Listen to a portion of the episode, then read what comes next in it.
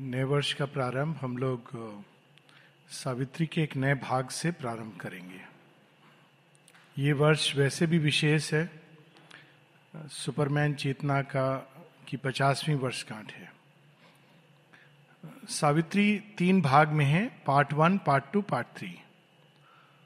Part one, भाग एक, वो book one, book two, book three, जो मुख्यतः अशुपति की तपस्या है। और अशुपति की तपस्या का जो चरम उत्कर्ष है, वो है श्री माँ से ये वरदान प्राप्त करना कि उनकी कृपा धरती पर अवतरित होंगी। ये उनकी तपस्या के फलस्वरूप श्री माँ की चेतना यहाँ पर कृपा के रूप में, प्रेम के रूप में विद्यमान है। क्योंकि कृपा तो हम सब चाहते हैं, लेकिन उसको संवरण करना, धारण करना बहुत कठिन है।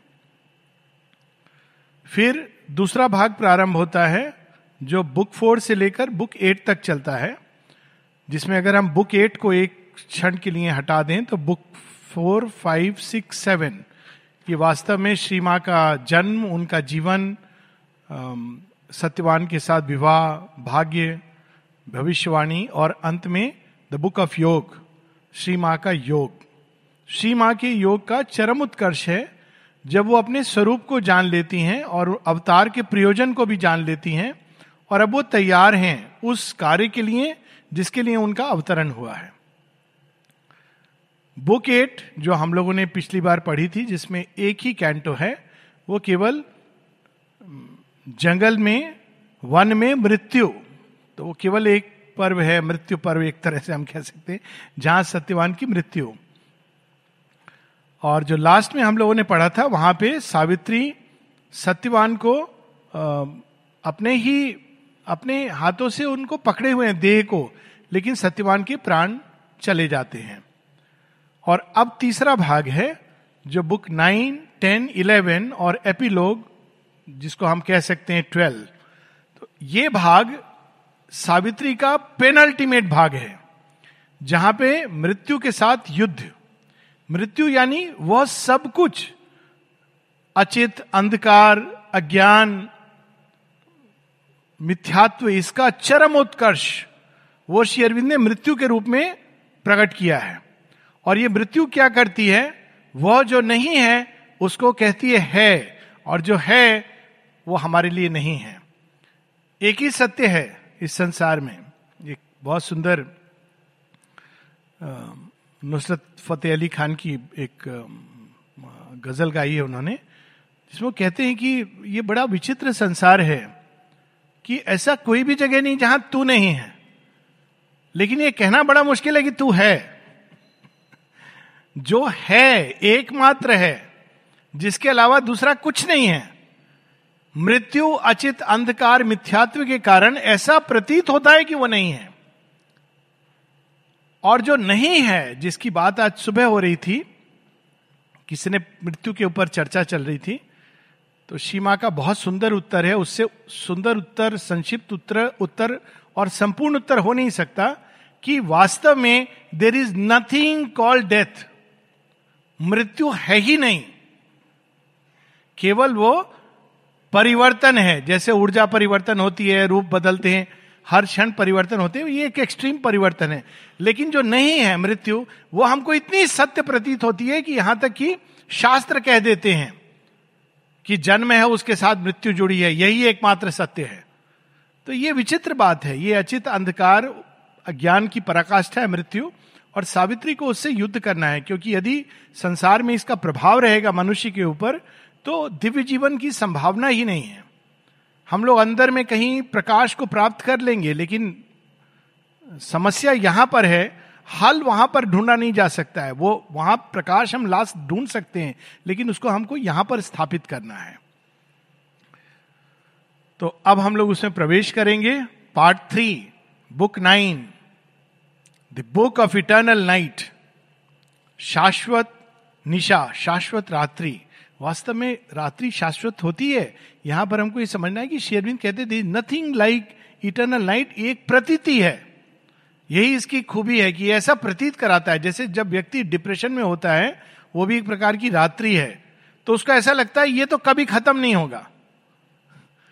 वो भूल जाता है, विस्मृत हो जाता है कि जीवन में कितने बार ऐसे क्षण आए हैं, फिर चले गए हैं, ये भी चला जाएगा। लेकिन उस समय उसको ये प्रतीत होता है कि ये रात कभी समाप्त नहीं होगी। ये एक प्रतीति है, लेकिन बड़ी पावरफुल प्रतीति है। तो हम लोग इसमें the book of eternal night इसमें प्रवेश करेंगे, यानी शाश्वत रात्रि में, और इसमें कैंटो वन है टुवर्ड्स द ब्लैक वॉइड दो प्रकार के शून्य हैं। एक, चिरंतर महाशून्य, जो शाश्वत सत्य है, जो सदैव है, सदैव रहेगा। वो भी महाशून्य है। उसके अंदर अनेकों अनेकों संभावनाएँ हैं, लेकिन छिपी हुई है। शून्य है, क्योंकि हमारी मानव चेतना जब उसमें प्रवेश करती है, मन प्रवेश करता है तो स्तब्ध हो जाता है, उसको समाप्त हो जाता है। वो रिपोर्ट लेकर नहीं लौट सकता कि मैंने ये देखा, ये अनुभव किया। और एक दूसरा महाशून्य है द ब्लैक वॉइड वो एक ऐसा अंधकार है, जिसमें सारी प्रतीति समाप्त हो जाती है। It's the shadow of that इसीलिए कहा गया कि it is the shadow of God तो वो एक अलग प्रकार की प्रतीति है, एक अलग प्रकार का अनुभव है। और यहाँ उस ब्लैक अंधकार में शून्य, प्रकाश में शून्य नहीं, अंधकार में शून्य की तरफ़ सावित्री का मुख है। So was she left alone in the huge wood surrounded by a dim unthinking world her husband corpse in her forsaken breast ये देखिए, श्री की एक एक लाइन कितनी अद्भुत होती है। श्री अरविंद तीन तीन पंक्तियों में वर्णन कर रहे हैं।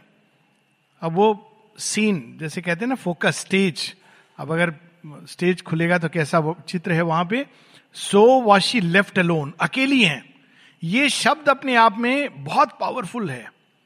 शी इज़ लेफ़्ट अलोन और ये हम देखेंगे कि इसमें कितनी पावर है as we proceed so was she left alone in the woods, जंगल के बीच में। कोई मोबाइल नहीं है, किसी डॉक्टर को बुलाएँ, किसको बुलाएँ। शी इज़ अलोन और उनके पति की मृतदेह उनके हृदय से उन्होंने उसको पकड़ी हुई है। Inner vast silent spirit motionless she measured not her loss with helpless thoughts nor rent with tears the marble seats of pain she rose not yet to face the dreadful god यही अंतर होता है, एक बड़े सुंदर अंग्रेज़ी में कही गई है कि great people do not do different things they do the same things differently अक्सर लोग ये भ्रांति में रहते हैं कि जो महान लोग हैं, वो कुछ अलग करते होंगे। उनकी जीवन दिनचर्या, उनकी शैली कुछ अलग होती होगी। नहीं, वो वही सब करते हैं जो बाकी सब लोग करते हैं, लेकिन वो एक अलग चेतना से, अलग भाव से, अलग लक्ष्य से, अलग विचारों से अनुप्राणित होकर करते हैं। यही अंतर है। तो मृत्यु नेचुरल जो रिएक्शन होता है और वैसे भी योग में जो एक प्रैक्टिस कही जाती है शेरविंद इसका वर्णन करते माता जी भी राजयोग में इसको विस्तार से बताया जाता है कि जब भी अंदर में कोई प्रतिक्रिया उठे, जो निम्न प्रकृति की प्रतिक्रिया है, उसको हमको रिप्लेस करना होता है बाई ए डिफरेंट प्रतिक्रिया। इज़ कॉल्ड सब्सटीट्यूशन जैसे किसी के प्रति आपके अंदर घृणा का भाव आ रहा है तो इमीडिएटली आपको उसको हटाकर प्रेम का भाव जागृत करना इट्स इट्स ए प्रोसेस और इस योग में भी इसका एक रोल है। काफ़ी बड़ा रोल है। तो नॉर्मल रिएक्शन क्या होता है जब मृत्यु होती है? टीयर्स रो करके मार्बल सीट्स ऑफ़ पेन, क्या वर्णन है? वो जहाँ से दुख आ रहा है, लेकिन वो कोई प्रत्युत्तर नहीं देगी। स्टोन, आप कितना भी रो लीजिए, मृत्यु दया नहीं करेगी। उसको पता नहीं है, अगर उसको दया करेगी तो शायद अपना काम नहीं कर पाएगी। जैसे एक सर्जन है, उसका भी अपना रोल है। अगर सर्जन ये महसूस करने लगे, ओहो, बेचारे को मैं काट रहा हूँ, कितना मुश्किल होगा। तो सर्जन अपनी सर्जरी नहीं कर पाएगा। तो मार्बल सीट्स ऑफ़ पेन तो वो ये जानती हैं, वो ये नहीं कि बिलक के रोना शुरू कर दिया कि मृत्यु हो गई। अब यहीं पर देखिए ग्रेटनेस ऑफ़ द ग्रेट लेकिन अभी वो जो करने वाली हैं, शेरविंद बताते हैं कि अभी भी वो उसके लिए पूरी तरह जागृत नहीं हुई हैं।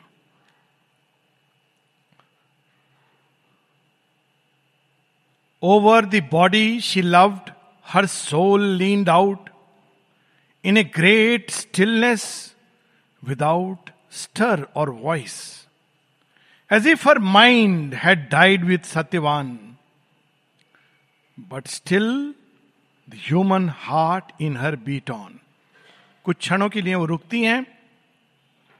सत्यवान चला गया है, लेकिन उस देह को भी उन्होंने अभी पकड़ा हुआ है। और उस स्टिल चेतना में पूरा एब्जॉर्व कर रही हैं उस घटनाक्रम को। कि मृत्यु हो गई है पूरी तरह। और उनका हृदय अभी भी लेकिन धड़क रहा है। भावनाएँ उसमें अभी भी मानव मानवीय भावनाएँ अभी भी हैं कुछ जो उनको शांत करनी है। यदि उनको अपना कार्य करना है तो ये मानवीय भावनाओं को सेंटिमेंटैलिटी से नहीं कर सकती हैं। तो शेर बता रहे हैं कि माइंड स्टिल हो गया है लेकिन हृदय क्योंकि हृदय का जुड़ाव है हृदय का लगाव है तो उसके अंदर अभी भी आ, उनका हृदय धड़क रहा है। सत्यवान के लिए but still the human heart in her beat on aware still of his being near to hers closely she clasped to her the mute lifeless form as though to guard the oneness they had been and keep the spirit still within its frame. हम लोग एक sharp distinction करते हैं। माता जी कहते हैं, जीवित मृत्यु। ये डॉक्टरों का काम है। पल्स, ब्लड प्रेशर, सांस declare dead so and so time लेकिन इवन जो डेथ होती है, जिसको हम मृत्यु कहते हैं क्लिनिकल डेथ जब डॉक्टर डिक्लेयर करते हैं, उसके और सेलुलर डेथ जो शरीर की फॉर्म की, उसमें छह आठ घंटे कम से कम लगते हैं मिनिमम अभी भी फॉर्म के अंदर कुछ चेतना रहती है और जो बीइंग है, वो सीधा कट नहीं जाता है, वो आसपास घूम रहा होता है। और उस समय सावित्री से परिचित हैं, इसलिए वो अभी भी उसको पकड़े हैं। मानो कि वो अभी भी इस मृत देह में कुछ क्षण के लिए और रहे, उनकी ऊष्मा को, उनकी भावनाओं को महसूस करे, क्योंकि मृत्यु के बाद भी भावनाएँ ये सब जो जा रहा है वो महसूस करता है।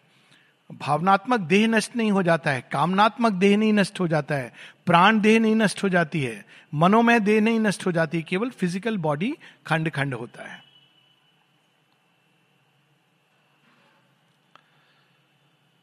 और अब आती है वो अद्भुत लाइन, पूरी पैसेज बड़ी अद्भुत है। पिछली बार जब हम लोगों ने बंद किया था तो ये कहा था कि महालक्ष्मी का प्रेम महाकाली का रूप लेगा। हम वही देखते हैं कि अचानक क्या होता है। Then suddenly there came on her the change which in tremendous moments of our life can overtake sometimes the human soul and hold it up towards its luminous source crisis में दो चीज़ें हो सकती हैं। या तो व्यक्ति टूट सकता है बुरी तरह। साधारणतया यही होता है। या वो अपने अंदर एक ऐसी शक्ति को जागृत कर सकता है कि वही क्राइसिस उसके लिए अपॉर्चुनिटी बन जाती है to take a leap story यही की है, तमिलनाडु की कन्याकुमारी, बहुत लोग गए होंगे। स्टोरी मालूम है किसी कन्याकुमारी की? बड़ी अद्भुत स्टोरी है एक्चुअली मिस्टिक स्टोरी है वो। सैव तंत्र से संबंधित है, रहस्य, उस रहस्य में कहानी है। लेकिन बाहर की कहानी भी बड़ी विचित्र है। बाणासुर को यह वरदान मिला हुआ है।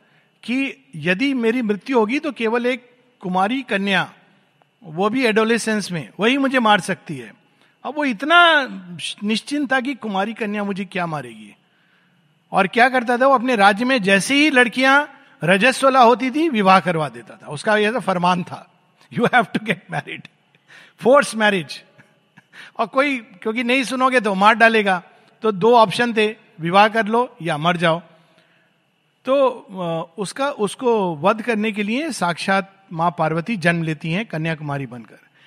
लेकिन वो तो जगन, जगत जननी है, वो तपस्या करती हैं तो शिवजी प्रसन्न हो जाते हैं तो शिवजी आने लगते हैं, हिमालय से चल के, क्योंकि शी विल ड्रॉ शिवा।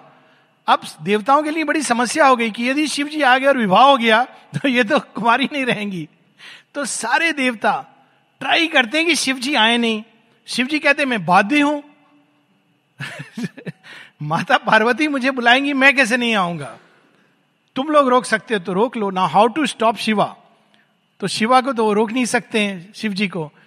तो विवाह का मुहूर्त है तो अल्टीमेटली नारद मुनि की सोच तो, तो वो मुर्गे का रूप धर के वो बांग दे देते हैं और ऐसा लगता है कि दिन हो गया। तो मुहूर्त चला गया। सब लोग कहते हैं मुहूर्त चला गया। उस समय कन्याकुमारी की जो दशा इन ट्रमेंडस मोमेंट्स वो वर्णन रामायण में भी है, महाभारत में भी ये कहानी है।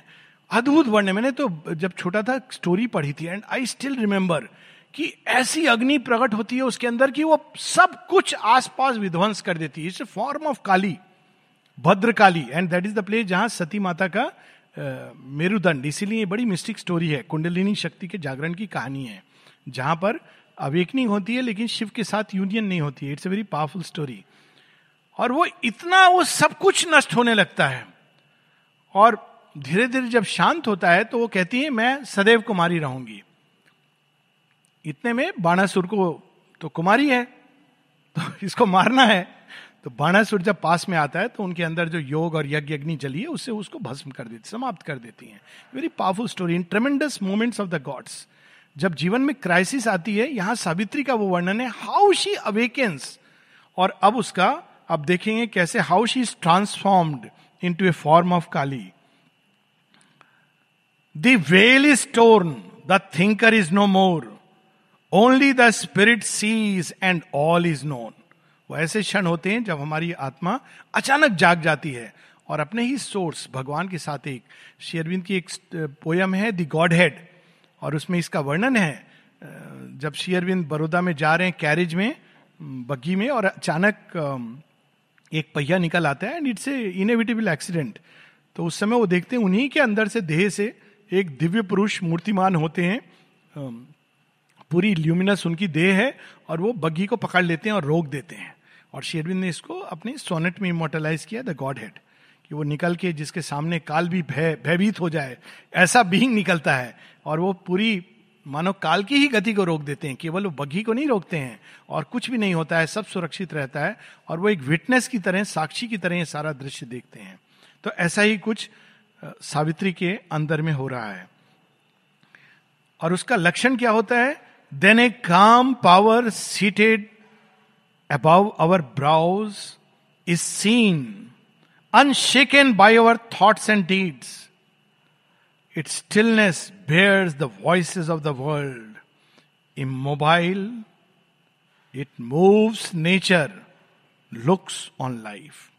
वह शक्ति जो मानव चेतना की परिधि के बाहर अबव द ब्राउज वहाँ विद्यमान है लेकिन हम लोग बंद रहता है हम लोगों का पूरा डब्बा हम लोग एक बॉक्स ऑफ़ बोन्स या बैग ऑफ़ बोन्स में बंद रहते हैं और इसी से जो देखते हैं सुनते हैं वही सब कुछ समझते हैं लेकिन क्राइसिस में कभी कभी एक ऐसा द्वार खुलता है कि हम उस शक्ति से परिचित हो जाते हैं जो हमारा ही सत्य है, लेकिन हम उससे अपरिचित थे।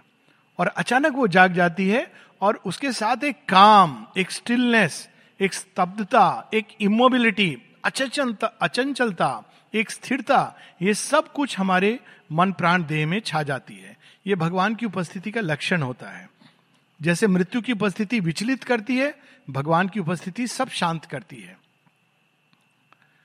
It shapes immutably in her seen ends its far seen ends untouched and tranquil amid error and tears and measureless above our striving wills its gaze controls the turbulent whirl of things. To mate with the glory it sees, the spirit grows, the voice of life is tuned to infinite sounds.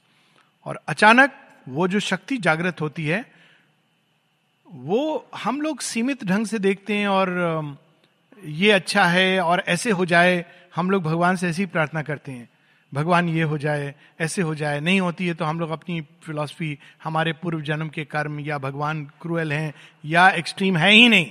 हमारी प्रार्थना नहीं सुनी तो है ही नहीं। तो ये सब। लेकिन वो जो काम पावर होती है, वो सीमित चीज़ों को नहीं देखती है, वो लार्ज स्पेसिस ऑफ़ टाइम आगे चलकर क्या होने वाला है? माता जी एक छोटी सी स्टोरी बताती हैं। कहती कि एक लड़का था जो भगवान के पास आना चाहता था, साधना करना चाहता था, लेकिन घर बार से वही सब स्टैंडर्ड एक्सक्यूज तुम तो अभी बहुत यंग हो, शादी ब्याह कर लो, बच्चे हो जाए, देख रहा हूँ कुछ लोग मुस्कुरा रहे तो उसके बाद तुम जाना, जब बड़े हो जाओगे, ये ये सब चलता रहता है। तो वो प्रे करता है, भगवान, मैं इस जंजाल में फंसा हूँ, मुझे इससे मुक्ति दे दो। तो पिताजी बीमार हो जाते हैं। पिताजी बीमार हो जाते हैं, मृत्यु शैया पर आ जाते हैं। तो फिर वो प्रे करता है, भगवान, तुम कैसे हो? तुम मेरे पिता को इतना कष्ट दे रहे हो। ये ठीक हो जाए मेरी प्रार्थना है। तो वो ठीक हो जाते हैं। जब ठीक हो जाते हैं तो फिर कहते हैं कि, नहीं, तू मेरा देखभाल कर। तो माँ बताती है, हमारे ही अंदर जो कॉन्ट्राडिक्शन होते हैं। नहीं तो divine power does not work like this कि अरे, उसके पिता है, उनको, नहीं if if it is necessary for your growth he will take it out it doesn't matter उनकी अपनी यात्रा है, आपकी अपनी यात्रा है। So that is the way it act far its far unseen ends हम नहीं देख पाते हैं। उस समय की क्या होने वाला है? जब राम को वनवास होता है, सब लोग रो रहे हैं कि अरे, कितना निर्दयी है पिता इनका, के कई माता, ये सब। लेकिन राम को पता है। तो राम उस समय ही टेल्स कि आप लोग ये सब मत सोचिए। माता के कई भी धन्य हैं और मेरे पिता को ये सब मत बोलिए। चले जाते हैं। लेकिन राम को पता है, ये अध्यात्म रामायण में इसका पूरा वर्णन आता है कि यदि ये नहीं जाऊँगा मैं तो ये तो मुझे रो रो के अयोध्यावासी कभी जाने नहीं देंगे। और यदि मैं जाऊँगा नहीं तो मेरा जो काम है दंडकारण्य इत्यादि को मुक्त करना राक्षसों से कैसे करूँगा? क्योंकि वो धर्मनिष्ठ हैं। वो ऐसे तो करेंगे नहीं कि कहीं भी राक्षस है, मैं पकड़ करके मार दूँगा। He won't do that there has to be a cause तो वो कॉज इफ़ेक्ट की मर्यादा में रहते हुए, मर्यादा पुरुषोत्तम, जंगल में चले जाते हैं, सेना भी नहीं ले जाते। तो सारे राक्षस उनको हेल्पलेस समझ कर अटैक करते हैं इधर उधर, या कोई कंप्लेन करते हैं ऋषि मुनि और वो उनको दंड दे देते हैं। This is a simple way of doing is job और करते करते वास्तव में रावण तक पहुँच जाते हैं। तो वो फार ऑफ़ एंड्स उनको पता है कि ये चौदह वर्ष का वनवास नहीं है, ये तो कृपा है। ऐसे ही तो मेरा वो महत् कार्य पूर्ण होगा पूर्ण होगा। तो वो शक्ति जब जागृत होती है सावित्री के अंदर और हमारी सोल इट रीचेज आउट, दोनों चीज़ चाहिए। वो मोमेंट आया, लेकिन अगर सोल वहीं पर बैठ जाए, अर्जुन के जीवन में एक मोमेंट आया, वास्तव में वो मोमेंट सबके लिए था it's a description of that. Bhishma के लिए वो क्षण था, सबके लिए, इसलिए श्री कृष्ण ये डिक्लेयर करते हैं युधिष्ठिर कि जिसको इस समय चेंज करना हो, चेंज कर ले। कोई नहीं चेंज करता है। जानते हैं धर्म उधर है, कोई नहीं चेंज करता है। केवल एक, Yuyutsu change is the side उसको पता है, एकमात्र धृतराष्ट्र का पुत्र जो जीवित रहता है, एक सौ एक पुत्र थे, गांधारी से सौ थे, एक दासी पुत्र था। तो वो कहता है, नहीं, धर्म तो उधर ही है। और he changes the side and he is the sole survivor of the whole battle तो देर आर मोमेंट्स पर हमारी सोल को भी जागना है। इसलिए श्री कृष्ण कर्ण के पास जाते हैं। Gives him that opportunity they is a moment Bhishma के पास जाते हैं, द्रोण के पास जाते हैं but nobody takes that moment to mate with the glory it sees the spirit grows the voice of life is tune to infinite sound और ये क्षण कई प्रकार से आता है। The moments on great wings of lightning come and god like thought surprise the mind of earth अब देखिए वर्णन लाइक लाइटनिंग ऐसे नहीं कि वो धीरे धीरे आकर के, भगवान आकर हम लोग को लोरी सुना के, चलो प्लीज़ डिस्कशन आर्ग्यूमेंट चलो, तुम चलोगे? मैं योग के लिए आया हूँ, तुमको तैयार करने।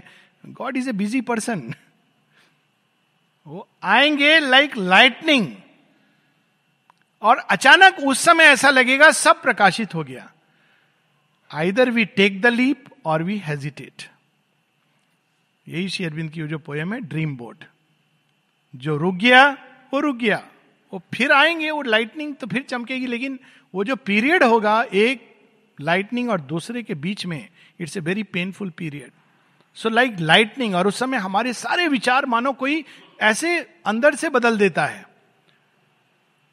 God like thoughts into this soul splendour and intensity a crescent of miraculous birth is tossed अद्भुत पंक्ति है ये। Whose horn of mystery floats in a bright void देखिए, चंद्रशेखर क्रेसेंट पूर्ण चंद्रमा नहीं उगा है, लेकिन टच ऑफ़ दैट लाइट उस समय जो आत्मा जागृत होती है तो जैसे चाँद जो आधा चाँद होता है उसका एक टिप नीचे टच कर रहा है और दूसरा टिप ऊपर जा रहा है। तो यहाँ उसका वर्णन है कि वो टच करता है हमारे जीवन को और अचानक हम एक नई चेतना से, नए विचारों से अनुप्राणित हो जाते हैं। उसका दूसरा छोर कहीं और छिपा हुआ है। So that is a crescent whose other horn is hidden वहाँ से एक जैसे टच आई और हमारे मन को वो अचानक प्रकाशित कर देती है। As into a heaven of strength and silence thought it thought is revised all this living mortal clay is seized and in a swift and fiery flood of touch is shaped by harmonist unseen और इसका आगे वर्णन कर रहे हैं कि उस समय लाइक एक हेवन ऑफ़ स्ट्रेंथ अब अक्सर लोग कहते हैं कि मन को कैसे नीरव करें, शांत करें। बहुत सिंपल है। Actually it is not difficult come in touch with the divine presence शांति हो जाएगी। उसके पास कोई चॉइस नहीं होगी। अक्सर ये बात हुई है, एक बार एक कॉन्फ्रेंस में लोग Buddhist thought this thought that thought इस पर पूरा एक फिलोसफिकल डिस्कशन चल रहा था। तो फैक्ट ये कि दो घंटे सुनते सुनते मैं बहुत बोर हो गया था। वो सारे स्कॉलरली थिंग्स तो जब मेरी बात आई तो मैंने केवल इतना कहा, मैं कल्पना कर रहा हूँ कि यदि बुद्ध वास्तव में यहाँ पर आ जाएँ तो क्या हम ये बुद्धिस्ट थॉट के ऊपर एक स्कॉलरली डिस्कशन करेंगे, विचार विवेचना करेंगे, या एकदम चुप हो जाएँगे? उस अवस्था में हम लोगों को उठना है। उस कॉन्टैक्ट से ये मन अपने आप निर्मल हो जाता है। अपने आप शांत हो जाता है। उस कॉन्टैक्ट की हमको अभिक्षा करनी है। मन शांत हो जाए डिफ़िकल्ट कॉन्टैक्ट हो जाए, वो संभव है। और जब वो कॉन्टैक्ट होता है तो उस समय मन शांत हो जाता है। बाद में इट रिटर्न बैक क्योंकि वो रूपांतरण एक लंबी प्रोसेस है। और देखिए कितना सुंदर कि वो फिर ना केवल मन, हमारी देह यष्टि को अचानक कोई सीज कर लेता है, पकड़ लेता है। और उसको इस तरह से ट्यून कर देता है, मानो वो भगवान का वाद्य यंत्र बन जाता है। So beautiful lines they are harmonist unseen फिर वो क्या उस समय, सावित्री के हम देखते हैं ना, वो क्या कहेंगी, क्या बोलेंगी, क्या करेंगी, वो सब अब उनके हाथ में है। वो बंसी के अंदर जैसे सब खाली हो जाता है, छिद्र ही छिद्र रहते हैं। सब और वो द्वार खोल देता है और श्री कृष्ण के अधरों से चिपक जाता है। उसके बाद वो हारमोनिस्ट अनसीन कौन सी मेलोडी फ्लो करेंगे, ये उनके ऊपर है।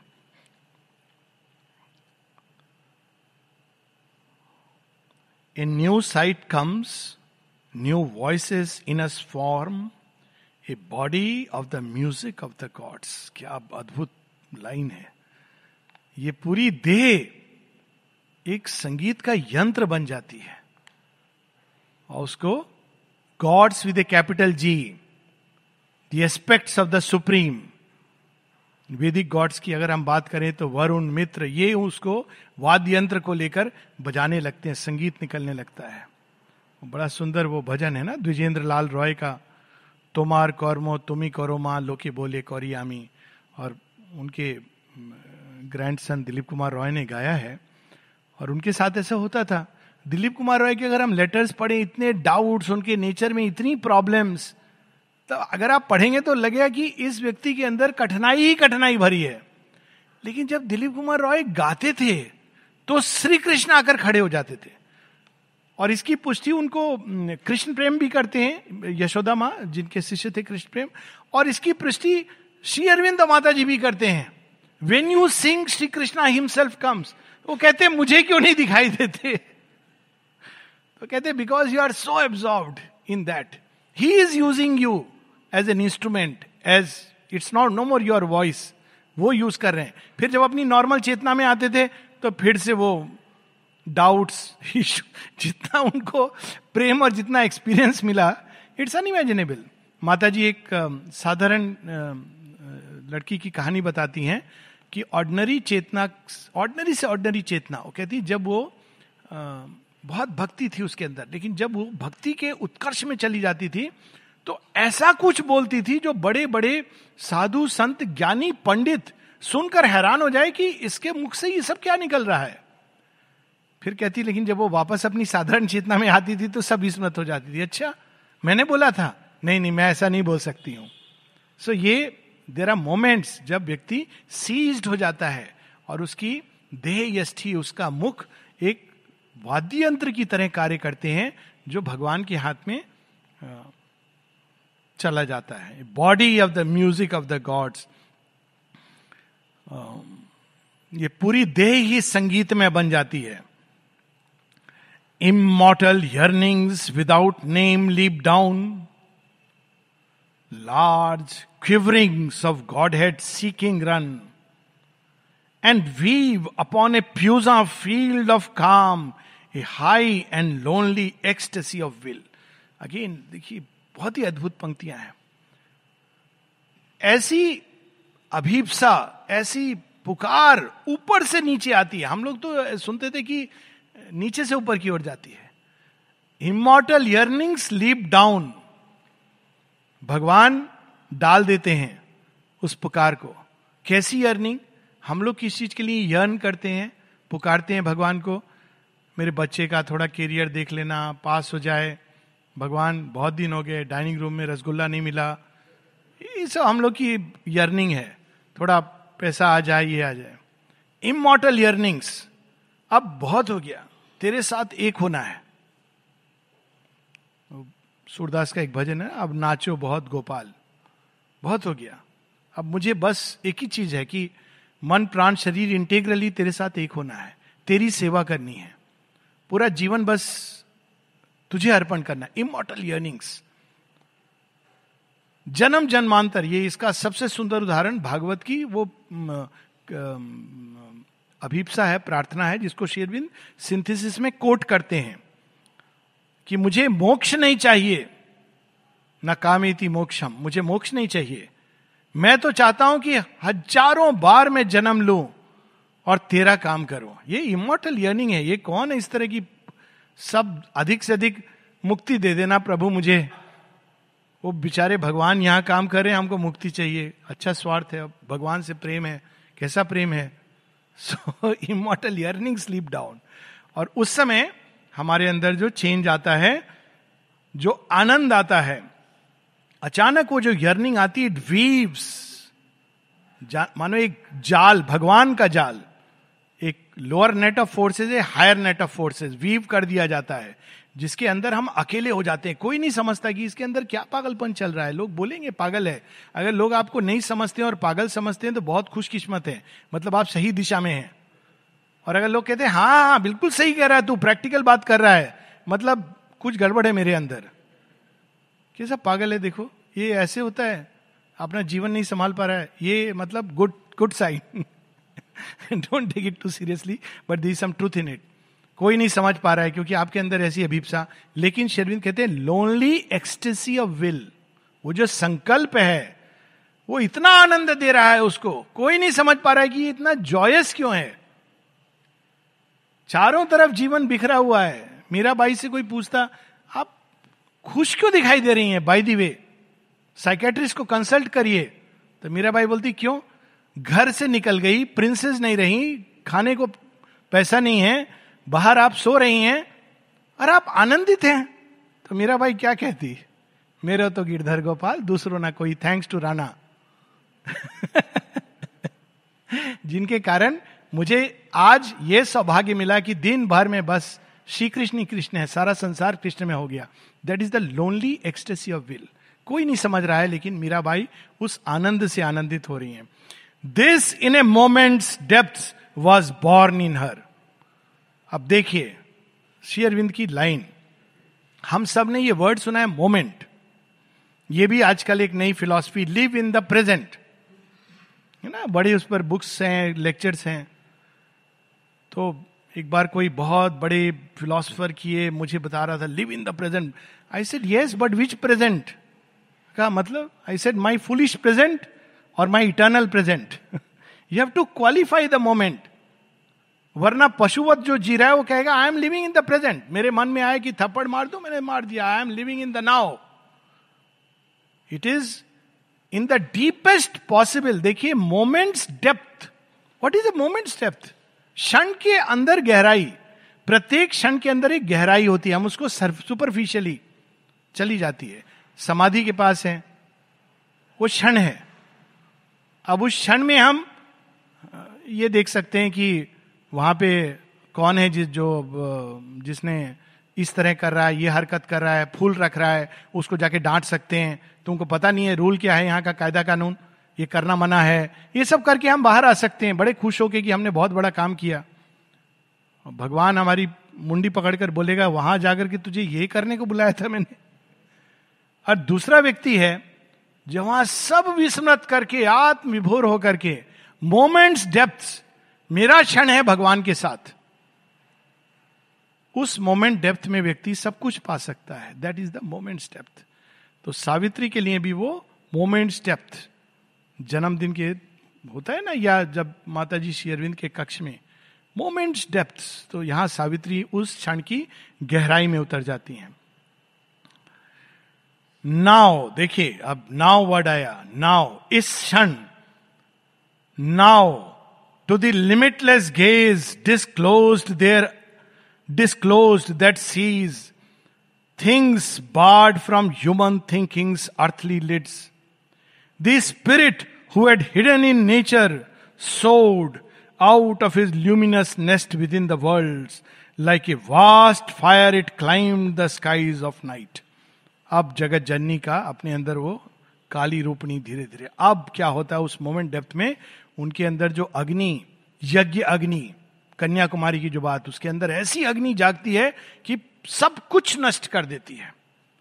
वो अग्नि जाग जाती है और वो अग्नि अब देह यष्टि को त्याग कर, किनारे रख के I am not this body वो निकलती है और वो पूरी तरह विशाल अग्नि। अब मृत्यु भी देख रही होगी कि ये क्या है। मैं तो इसको ये कहाँ से प्रकट हो गया? Vast fire comes out of her body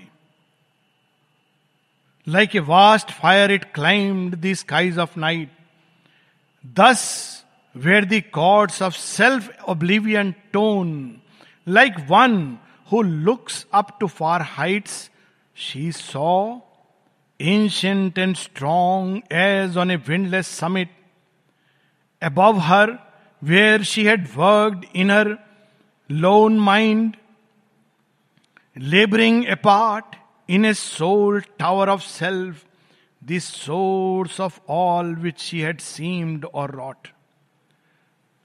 The veil is torn वो एक साक्षात्कार वही क्षण होता है वो एक मोमेंट में होता है माता जी बताती हैं वो उसके पीछे पूरा जीवन की साधना हो सकती है लेकिन वो जो उपनिषद कहती है, ना यमात्मा प्रवचने न मेधा न बहुधा श्रुतेन, यम वेश व्रणुते it is a moment when the self chooses to reveal itself और उस मोमेंट में she suddenly sees her own source मैं ही तो वो हूँ।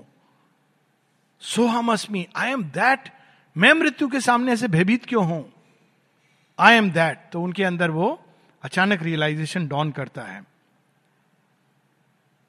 Power projected into cosmic space a slow embodiment of the aeonic will a starry fragment of the eternal truth the passionate instrument of an unmoved power अब वो एक नई पहचान आ गई उनके अंदर। पहले पहचान थी, मैं सत्यवान, है, मेरा पति है और इस परिवार में अशुपति की पुत्री हूँ अचानक वो सब पहचान चली जाती है। जिसको हम समझते हैं कि ये पहचान इट्स ए सेल्फ ऑब्लिवियन विस्मृति। और वो विस्मृति के बादल छट जाते हैं। और तब वो क्या परिचय पाती हैं अपना? ये उनका परिचय है। The source of all a slow embodiment of the aeonic will जन्म जन्मांतर उन्होंने इस क्षण के लिए जीवन धारण किया था। जब माता जी श्री अरविंद से पूछते हैं ना, वो आई थिंक नगिन दोषी कहते हैं कि इस जन्म में तो आप अवतार हैं। ये तो हम लोग जानते हैं, समझ गए हैं। लेकिन पुराने जन्मों में, पूर्व जन्मों में आप क्या थे? तो श्री अरविंद कहते हैं वी वेर देयर एज विभूतिज अच्छा? तो आप क्या कर रहे थे?